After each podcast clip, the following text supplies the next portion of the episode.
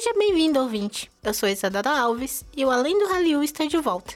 No episódio de hoje falaremos sobre as principais personalidades que dão rosto ao K-pop, os idols. Afinal, quem são? Como se tornar artistas? Como vivem?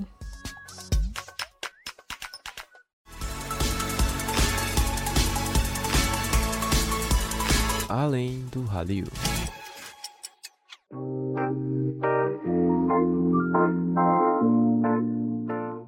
Os chamados idols são artistas multifuncionais dentro do K-pop. Eles são treinados pelas empresas para serem completos, podendo ser modelos, cantores, dançarinos, atores e apresentadores. Apesar de serem reconhecidos pelo seu trabalho no ramo da música, os treineiros ou trainees são incentivados a participarem de programas de variedades, desfile de moda e atuarem em dramas coreanos, para aumentar sua popularidade. Como dito no episódio anterior, o conceito do que seria um idol foi estabelecido na segunda geração, mas o sistema em si não é nenhuma novidade. Ele surgiu no Japão durante a década de 70. Na cultura pop japonesa, idols são pessoas jovens da mídia, em sua maioria adolescentes, pois atraem uma imagem mais chamativa, uma categoria diferente dos cantores tradicionais. O termo implica um apelo para provocar admiração e fazer um possível consumidor se apaixonar pelo artista, sendo um produto a ser comercializado pelas empresas de entretenimento. O mesmo sistema foi adotado pela Coreia do Sul, mas com maior intensidade, através de um sistema de estágio até que esse artista possa fazer sua estreia. Mas afinal, como se tornar um idol? Será que apenas seu talento pode te alavancar nessa indústria? O Além do Hallyu saiu do estúdio para perguntar: o que uma pessoa precisa ser ou ter para ser um idol?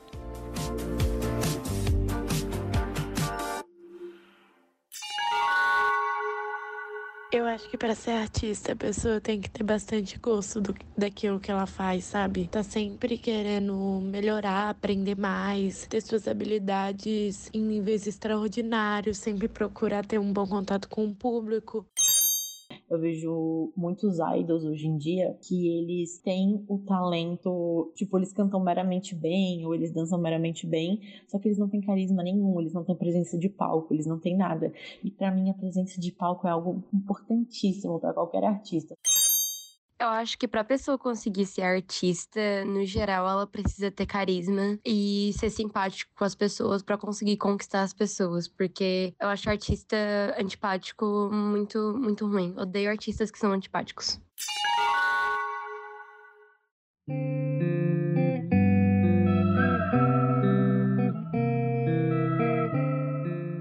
Diferente do modelo que temos no Brasil e nos Estados Unidos, os artistas não são escolhidos pelo seu talento e em pouco tempo já estão com um contrato assinado. Muito pelo contrário, as empresas anunciam audições tanto dentro quanto fora do país, onde milhões de jovens são avaliados pela sua dança, canto e beleza. Ao serem aprovados na audição, os candidatos passam por uma espécie de estágio chamado trainee. Neste período, o candidato é sujeito a um intenso processo de treinamento que pode durar até meses e anos, dependendo dos desejos e objetivos da empresa.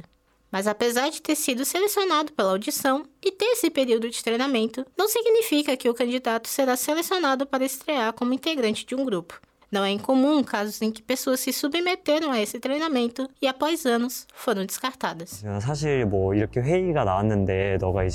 Tivemos uma reunião e eles disseram que eu estava saindo do grupo. Eu não pude chorar na frente deles, então fui ao parque que eu visitava com frequência e simplesmente sentei lá e soltei um suspiro. Eu treinei muito e praticamente todos os dias, às vezes até o amanhecer e pensei, por que não melhorei? O que há de errado comigo? Durante o período de treinamento, a imagem começa a ser uma preocupação fundamental. Ser um idol precisa ter perfeição em todos os sentidos, até mesmo na aparência. Os candidatos devem fazer uso de cirurgias plásticas e dietas rigorosas, que muitas vezes não são saudáveis para atingir o padrão de beleza exigido tanto pela empresa quanto pela mídia. The hardest thing for me, Para mim, image-wise, em termos de imagem, o mais difícil era sem dúvida o peso. Às vezes, durante o treinamento, eu sentia que em vez de uma boa cantora ou dançarina, era sua magreza que ia assegurar seu lugar no grupo. A imagem dos idols é a parte mais importante de seu treinamento. Tanto exterior, com figurinos e maquiagens para que mostrem uma aparência bonita e condizente com a imagem que querem passar, e também a interior. Por isso são criadas as personas. A persona é uma característica ou personalidade que um artista assume para o público que consome sua música, servindo como uma conexão entre o cantor e o fã. O próximo passo é ser treinado a como se comportar em frente às câmeras, à imprensa e à mídia. Sua forma de agir deve ser estritamente calculada, para não se envolver em nenhum escândalo que possa sujar o nome da empresa, do grupo ou seu próprio. A maioria desses trainees é um reflexo da cultura coreana, na qual estudantes dedicam-se ao máximo ao sucesso acadêmico, só que fazem as aulas de dança em vez de estudar. Isso parece muito estranho para nós americanos, porque estamos acostumados com bandas de rock, com talento descoberto, não criado. Na Coreia, a ideia de que é possível criar um artista é muito viva. Após todo esse processo, o candidato passa todo o período como trainee, finalmente está pronto para debutar. Debut ou debutar é o nome dado ao lançamento de artistas ou grupos que incluem um processo de marketing para promover esses artistas.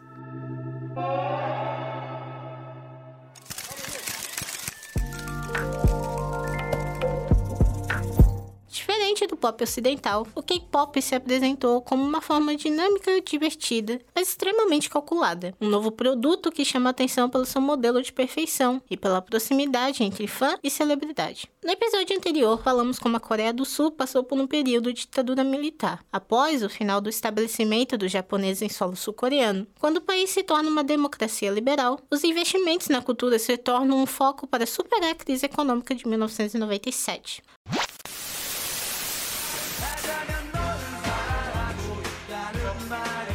Nos anos 90, o início da música pop sul-coreana se desenvolveu junto com a televisão. Durante essa época, existiam apenas dois canais que monopolizavam a música popular do país. A preocupação com uma boa aparência e com coreografias elaboradas veio através desse sistema. Por conta do monopólio entre ambos os canais, os artistas não tinham nenhum controle sobre o processo criativo. Tudo era escolhido e desenvolvido pela produção. A empresa SM Entertainment foi quem trouxe esse modelo existente da televisão para o K-pop, após o fracasso comercial de Hun Jin-young, um dos primeiros artistas da empresa. De forma sistematizada, a SM controlaria não apenas a produção criativa, mas como todos os aspectos da vida do artista. Coisas como o uso de redes sociais com a supervisão da empresa, proibição de namoros e agenda restrita para ver amigos e familiares. Tudo para que não ocorra erros. I was already 31 or 32 in Korean age. I did have a girlfriend at the time and I Eu tinha 32 anos. Eu tinha uma namorada, assumi a relação e a empresa resolveu me expulsar do grupo. Convoquei uma coletiva de imprensa, subi lá e comecei a falar. Se pequei, foi porque encontrei a minha amada. E me sinto péssimo quando leio os artigos na internet e nos jornais. As pessoas não me deixam falar. Dizer o que eu quero dizer. Tenho 32 anos, tá legal? Jun Park tem 32 anos e tem uma namorada. 나 32살이에요. 오케이? 박준영 32살이고 여자친구 있어. 근데는 내가 어떤 거 얘기하고 싶어. Em sua maioria, são jovens que são submetidos a esses contratos e abdicam da sua vida pessoal, pois eles veem na chance de ser um idol uma oportunidade de realização de um sonho ou melhoria de vida. 데뷔도 하기 전이었었고 어 그냥 As condições de pagamento no contrato foram regulamentadas. Então, a empresa tem mais participação do que o artista. Naquela época, eu era apenas uma trainee, então não entendia sobre contratos ou renda. Eu realmente não sei o que esperava, mas sinto que as regras do contrato não são muito boas. 그거를 아 언제 갚지? 이런 생각은 했었었죠. A indústria musical sul-coreana desde o início foi movimentada pelo lucro.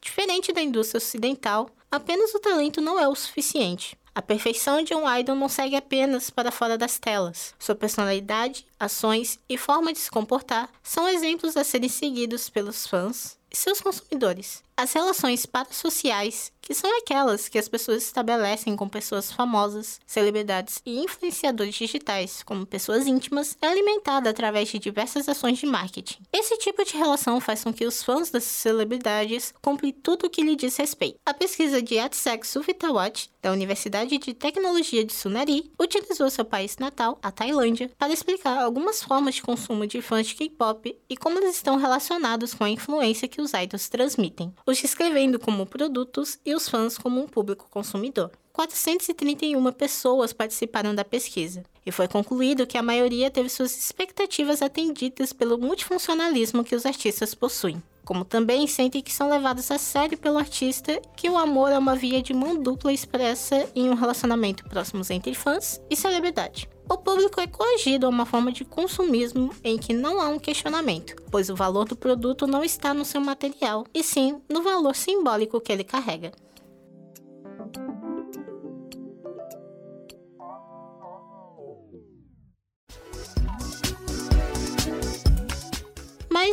Quando você se torna uma estrela? O que acontece após você debutar? Todas as perguntas serão respondidas após o intervalo. O Além do Hallyu volta já.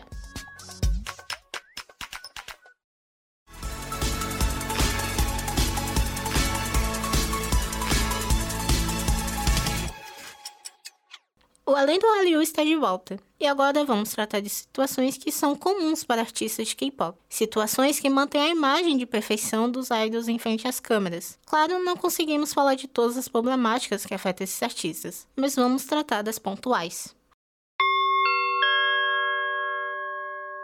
Aviso de que alguns assuntos tratados neste bloco podem ser sensíveis para algumas pessoas.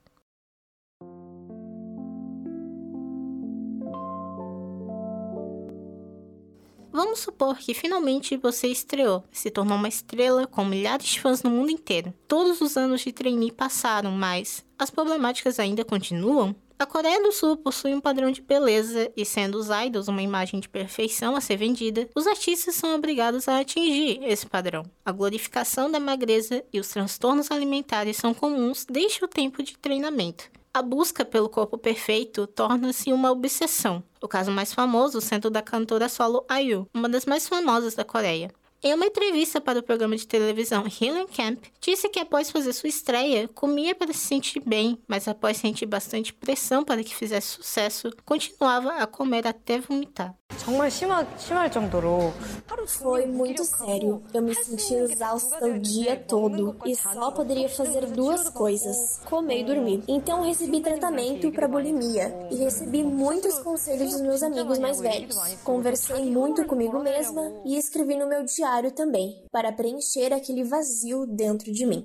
Outro caso conhecido é o ganho de peso das garotas do grupo feminino Red Velvet, que apesar de serem novatas na indústria, receberam muitos comentários em relação aos seus corpos. Surgiram comentários como Além de Silgi, todas ganharam peso, especialmente Wendy e Joy, que são maiores do que as pessoas comuns. Ou ainda, isso é muito considerando ser um ídolo para ser mostrado na câmera. Para todos os fãs que nudam de elogios, amor e alegria os seus ídolos favoritos, do outro lado, há aqueles antifãs que vomitam todo tipo de ódio em relação a tudo e a qualquer coisa que esses artistas representam. Ao padrão de beleza também se aplica ao rosto. A Coreia do Sul é famosa por possuir uma grande indústria de cirurgias plásticas em que jovens são encorajados desde a adolescência pelos pais para realizar alguma mudança estética, sendo naturalizado por uma grande parcela da população. A primeira vez que fui para a Coreia, todos os amigos da minha mãe olharam para mim logo quando desci e disseram: Bem, seu filho poderia fazer uma cirurgia no olho, uma plástica no nariz e diminuir o rosto dele. Eu tinha muita insegurança sobre isso e pensei: Ah, talvez seja porque eu sou feio, talvez seja porque querem que eu tenha uma determinada aparência. A pressão para ser perfeito deixa mulheres e homens sul-coreanos inseguros com sua aparência, e a busca por cirurgia se torna comum para consertar mais deformações em seu rosto que são naturais. Com esses artistas tendo personalidades definidas, tudo que é relacionado à sua vida pessoal não pertence mais a si mesmo, mas sim à sua empresa e fãs. O modelo de negócio que traz essa proximidade entre celebridade e fã cria uma problemática onde os fãs se consideram donos da vida pessoal desse artista. Namoros, amizades ou até mesmo respirar perto de alguém do gênero oposto pode tomar grandes proporções ao ponto dos artistas precisarem se desculpar publicamente. Como esses fãs gastam muito dinheiro com esses artistas, nada é feito para amenizar o controle da vida pessoal do cantor. Tem um ditado que diz: o rei que usa coroa tem que suportar o peso dela. Mas, e se não consegue suportar o peso, o que acontece? Parece que a sociedade tem que impor à força uma coroa, a ponto de serem esmagadas por seu peso e são abandonadas para sofrerem sozinhas. 지켜줄 수 있는 시스템이 너무 없는 것 같아요. O caso mais recente é do integrante do grupo masculino EXO, Shen, que teve de se casar escondido e manteve em segredo que já tinha filhos. A reação dos fãs foi de sair às ruas exigindo a sua saída do grupo, com ofensas dirigidas a ele e a sua esposa. Atualmente, a dinâmica entre empresa, fã e o artista mudaram com um lento progresso mas ainda é uma pressão social, principalmente de uma sociedade conservadora como a sul-coreana, em manter esses padrões de tratamento.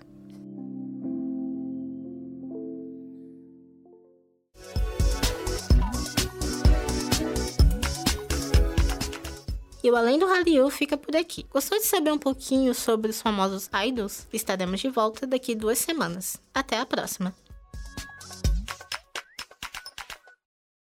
Este programa foi produzido como trabalho de conclusão da disciplina de Laboratório de Áudio e Radiojornalismo, curso de jornalismo da Universidade Federal de Santa Catarina. Produção, edição, roteiro e apresentação por Isadora Alves. Trechos de Vice, K-Pop Evolution, Asian Boss, SBS e BuzzFeed. Vozes de Lucas dos Santos Soares, Erika Zucchi, William Canan, Isadora Alves, participação de Ana Beatriz Vilete, Luísa Fepe e Duna Martins, tradução livre por Isadora Alves, vinheta por Pedro Bueno, monitoria de Vinícius Graton, coordenação técnica por Roque Bezerra, orientação do professor Áureo Mafra Moraes. Rádio.UFSC é rádio, é jornalismo, é raliu e ponto.